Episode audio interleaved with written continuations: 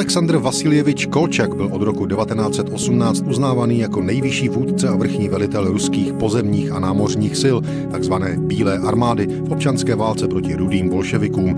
Necelé dva roky tak fungoval jako mezinárodně uznávaná hlava státu. Cestu na popraviště ale zahájil právě před stolety 4. ledna 1920.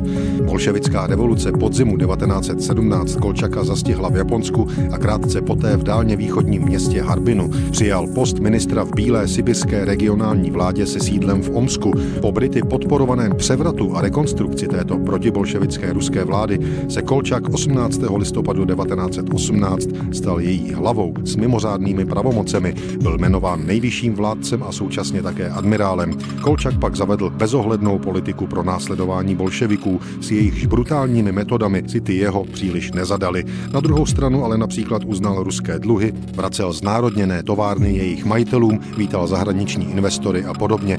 Jeho kabinet podporovala i nejvyšší spojenecká rada v Paříži. Na východní sibirské části Ruska Kolčak ovládal v březnu 1919 300 tisíc kilometrů čtverečních se 7 miliony obyvatel.